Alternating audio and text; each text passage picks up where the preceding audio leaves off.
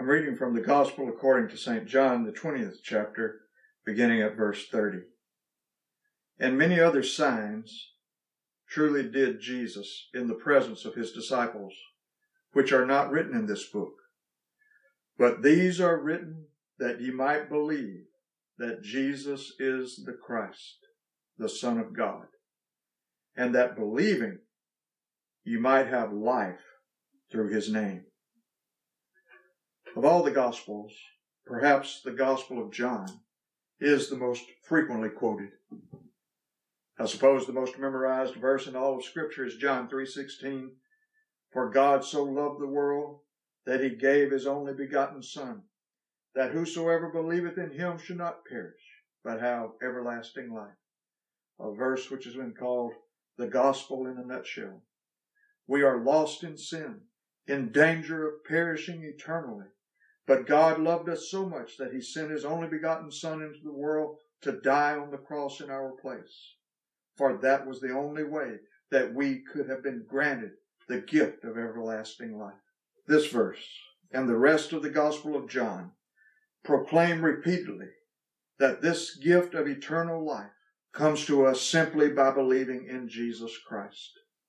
Sadly, most people in the world do not believe in Jesus, nor do they know what it even means to believe in him. As I was watching the funeral service of Prince Philip, Duke of Edinburgh, and saw inside that beautiful chapel, I thought of all the grand cathedrals scattered across Britain. But almost no one in Britain believes in the Lord Jesus Christ, even in the place that once would have been called Christian England. But it has always been difficult to believe in Jesus. And it was for that reason that the Gospel of John was written. In some Gospels, we wonder what might have been the overall purpose of the writing of that Gospel. But in the Gospel of John, there's no doubt. John tells us very plainly in our text, and many other signs truly did Jesus in the presence of his disciples, which are not written in this book. But these are written that ye might believe that Jesus is the Christ, the Son of God, and that believing you might have life through his name. So as we go through this gospel, we must keep this passage of scripture in mind. Everything that is written here was given to us that we might have faith in Jesus Christ. All the teachings that come from the lips of our Lord in this gospel were recorded so that we might believe in him. Even the miracles that he performed were done so that we might have faith. The miracles in the Gospel of John are called signs. In our text, you will notice that John says, and many other signs truly did Jesus. A sign is an action that points beyond itself to a great truth. When Jesus healed someone, the miracle was a sign that teaches us something about himself. Some people were excited by these miracles that Jesus was doing. A man named Nicodemus was extremely impressed by these miracles, and he realized that these were signs. But Nicodemus did not really know what the signs revealed. Nicodemus said, Rabbi, we know that thou art a teacher come from God, for no man can do these miracles that thou doest, except God be with him. For Nicodemus, these miracles simply meant that Jesus was a great teacher sent from God. Moses was a teacher sent from God, and he did great signs, great miracles. Elijah and Elisha were great teachers and prophets sent from God, and the proof that they were sent from God was that they could do these great miracles. So for Nicodemus, these signs performed by Jesus were great signs confirming that he was a teacher sent from God. And some people still see Jesus as nothing more than a great teacher. They see Jesus as someone in a long line of philosophers or teachers. They see Jesus as another Buddha, a Socrates, a Plato, a Confucius. If people say that they believe in Jesus, some mean that they believe that he was merely a man who left us some good religious, philosophical, or ethical principles to live by. But John's gospel is written to tell us that he was more than just a great teacher. Our text tells us that this gospel has been written that we might believe that Jesus is the Christ, that is, the Messiah for whom the Jews had long been waiting. As you know, Jesus came into the world proclaimed that he was the Messiah, but most Jews rejected his claims. How could this carpenter's son have been the Messiah? How could a man who died on the cross as a criminal and blasphemer have been the Christ? As St. Paul writes, But we preach Christ crucified, unto the Jews a stumbling block, and unto the Greeks foolishness. One of the primary reasons the Jews rejected Jesus was because he had been crucified. But John will point out that this very crucifixion was one of the proofs that Jesus was the Messiah foretold by the prophets. John seems to be focused on this one great truth. Jesus is the Messiah for whom the Jews have been waiting. It is interesting that in Matthew's gospel, we must wait until Matthew 16, 16 for Peter's great confession. Thou art the Christ, the Son of the living God. But in John's gospel, the fact that he is the Messiah is emphasized from the beginning. Andrew meets with Jesus, and he immediately knows that Jesus is the Messiah. We read, One of the two which heard John speak and followed him was Andrew, Simon Peter's brother. He first findeth his own brother Simon, and saith unto him, We have found the Messiah, which is being interpreted the Christ. Philip knows immediately that Jesus is the Messiah. The day following, Jesus would go forth into Galilee and findeth Philip and saith unto him, Follow me. Now Philip was of Bethsaida, the city of Andrew and Peter. Philip findeth Nathanael, and saith unto him, We have found him of whom Moses and the law and the prophets did write, Jesus of Nazareth, the son of Joseph. Jesus reveals to the woman at the well that he is the Messiah. We read in John chapter 4, the woman saith unto him, I know that Messiah cometh, which is called Christ. When he is come, he will tell us all things. Jesus saith unto her, I that speak unto thee am he. And upon this came his disciples and marveled that he talked with a woman. Yet no man said, What seekest thou, or why talkest thou with her? The woman then left her water pipe, and went her way into the city and saith to the men, Come see a man which told me all things that ever I did. Is not this the Christ? Jesus tells the woman at the well that he is the Messiah. And she goes and tells the people of Samaria that Jesus must be the Messiah. Then, after they have talked with Jesus, the men of Samaria tell the woman, Now we believe, not because of thy saying, for we have heard him ourselves and know that this is indeed the Christ, the Savior of the world it's obvious that John, from the outset, is making plain to his readers that Jesus is the Jewish Messiah. Some scholars have speculated that John wrote his gospel at a time when Christians and Jews were still going to the synagogue together. And it may have been that these debates were going on within the synagogues about whether Jesus was the Messiah. And John was writing his gospel to show them that Jesus was indeed the one who had been foretold by the prophets. That may explain why there's so much talk in John's gospel about being put out of the synagogue. We read, for example, in John 9:22, for the Jews had agreed already that if any man did confess that he was Christ, the Messiah, he should be put out of the synagogue. Notice that it was this truth that Jesus was the Messiah, which caused the Jews to cast people out of the synagogue, in effect excommunicating them. In John 12:42 we read, "Nevertheless among the chief rulers also many believed on him, but because of the Pharisees they did not confess him, lest they should be put out of the synagogue." Then Jesus told his disciples just before his death, "They shall put you out of the synagogues. Yea, the time cometh that whosoever killeth you will think that he doeth God service." It may be that John has Jews primarily in mind when he writes his gospel, demonstrating from the Old Testament scriptures and by his miracles that Jesus was the Messiah. But John's gospel was designed to do more than demonstrate that Jesus was the Messiah. John's purpose is to reveal that Jesus is the Son of God. In our text, John says, But these are written that ye might believe that Jesus is the Christ, the Son of God. John the Baptist says early on in this gospel, and I saw and bear record that this is the Son of God. Nathanael says, Rabbi, thou art the Son of God. Thou art the King of Israel. And Jesus declares himself to be the Son of God. After he had healed the man blind from birth, we read of Jesus' encounter with this man whom he had healed. Jesus heard that they had cast him out. And when he found him, he said unto him, Dost thou believe on the Son of God? He answered and said, Who is he, Lord, that I might believe on him? And Jesus said unto him, Thou hast both seen him, and it is he that talketh with thee. And he said, Lord, I believe. And he worshipped him. Jesus does not say that the man should not worship him. He receives his worship, for he is the divine Son of God. Jesus is the Son of God, but he is the Son of God in a unique way.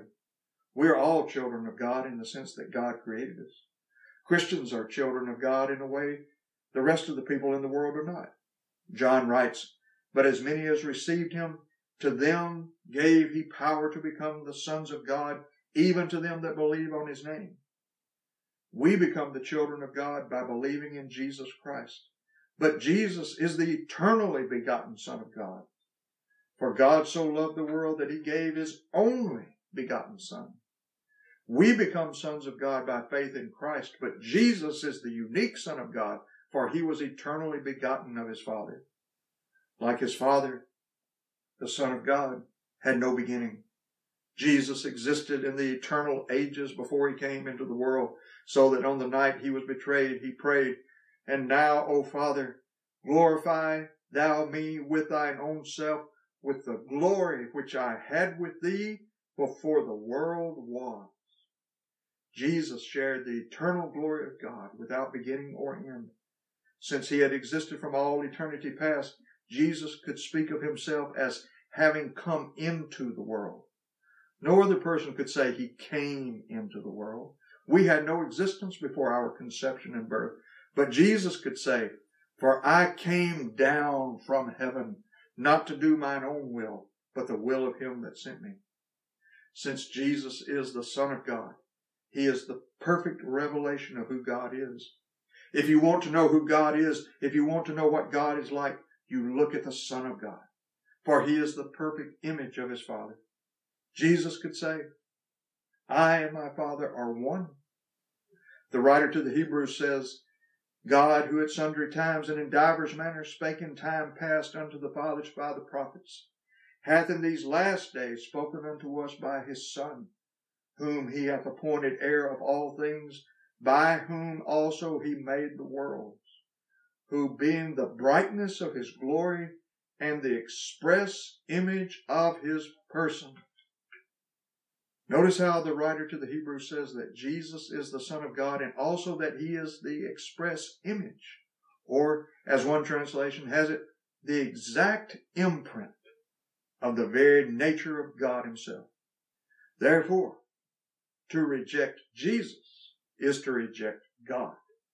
There's no such thing as believing in God, but not believing in Jesus. Jesus told Philip, He that hath seen me hath seen the Father. No one can say that God is his Father if they have not believed in Jesus, his Son. Jesus said clearly, He that believeth on me believeth not on me, but on him that sent me. And he that seeth me seeth him that sent me. I am come a light into the world, that whosoever believeth on me should not abide in darkness. And if any man hear my words and believe not, I judge him not. For I came not to judge the world, but to save the world.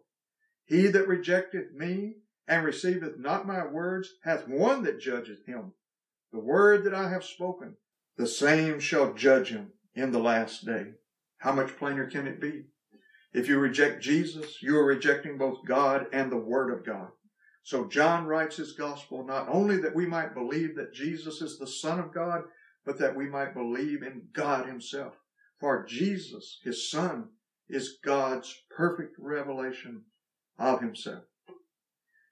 But John not only writes so that we might believe that Jesus is the Messiah, And not only that we might believe that Jesus is the Son of God, but also that we might believe that Jesus is God. When John begins his gospel, he begins with this beautiful, deeply theological statement that Jesus is the Word. In the beginning was the Word, and the Word was with God, and the Word was God. Then we find that this Word is a person. The same was in the beginning with God. All things were made by Him, and without Him was not anything made that was made. This Word is not some kind of abstract concept of reason or principle, but a person. And this Word, this person that was in the beginning with God, this person that was God, becomes flesh. And the Word was made flesh and dwelt among us. And we beheld His glory, the glory as of the only begotten of the Father, full of grace and truth. Here we have the miracle of the incarnation. The Word becomes flesh. God becomes man. Jesus is more than just the perfect revelation of God. He is the perfect revelation of God because He is God. One of the reasons the Jews hated Him so much was that He claimed to be God. Jesus once told them, before Abraham was, I am. Jesus claims to be the great I am, the I am that appeared to Moses at the burning bush. When Moses asked God his name, God simply said, I am. I am the eternal one, the one who was and is and is to come, the eternally existent one. I am. He is the one who has existed from all eternity past, the I am, and Jesus claims that title for himself. After Jesus said these words, the Jews took up stones to kill him, because in their view he had committed blasphemy. And if he is not the eternal God, he had indeed committed blasphemy. For only God has the right to refer to himself as I am. All that Jesus taught, all that Jesus did prove that he is the eternal God. Finally, after the resurrection, one of his disciples, oddly enough, the one we call Doubting Thomas, sees this truth more clearly than anyone had up until that moment. When Jesus tells Thomas, Reach hither thy finger and behold my hands, and reach hither thy hand and thrust it into my side, and be not faithless, but believing. Thomas replies, My Lord and my God. John chapter 1 and John chapter 20 are like bookends of this great gospel. It begins with the declaration that Jesus is God, and it ends in the same way. The Gospel of John was written so that we might believe that Jesus is the Messiah, the Son of God, God Himself, God in the flesh. And now let me ask you, have you believed in Jesus? I'm not asking you if you believe in Jesus, the great teacher. I'm asking you if you believe that He is the Messiah, the Son of God, the eternal God, God in the flesh. If you do not, then you will perish eternally. This eternal God came in the flesh so that He could die on a cruel Roman cross for your sins, to offer Himself in your place as your sacrifice. Repent of your sins and believe in Him. If you do not, then Jesus said, Ye are from beneath, I am from above. Ye are of this world, I am not of this world. I said therefore unto you that ye shall die in your sins. For if ye believe not that I am He, ye shall die in your sins. If you do not believe in Jesus, you will stand guilty before God, unforgiven, only to perish eternally. But if you believe in Him, you will have life. John says that he wrote his gospel so that you might believe that Jesus is the Messiah, the Son of God, so that through believing you might have life in his name. Jesus came to give you life, real life.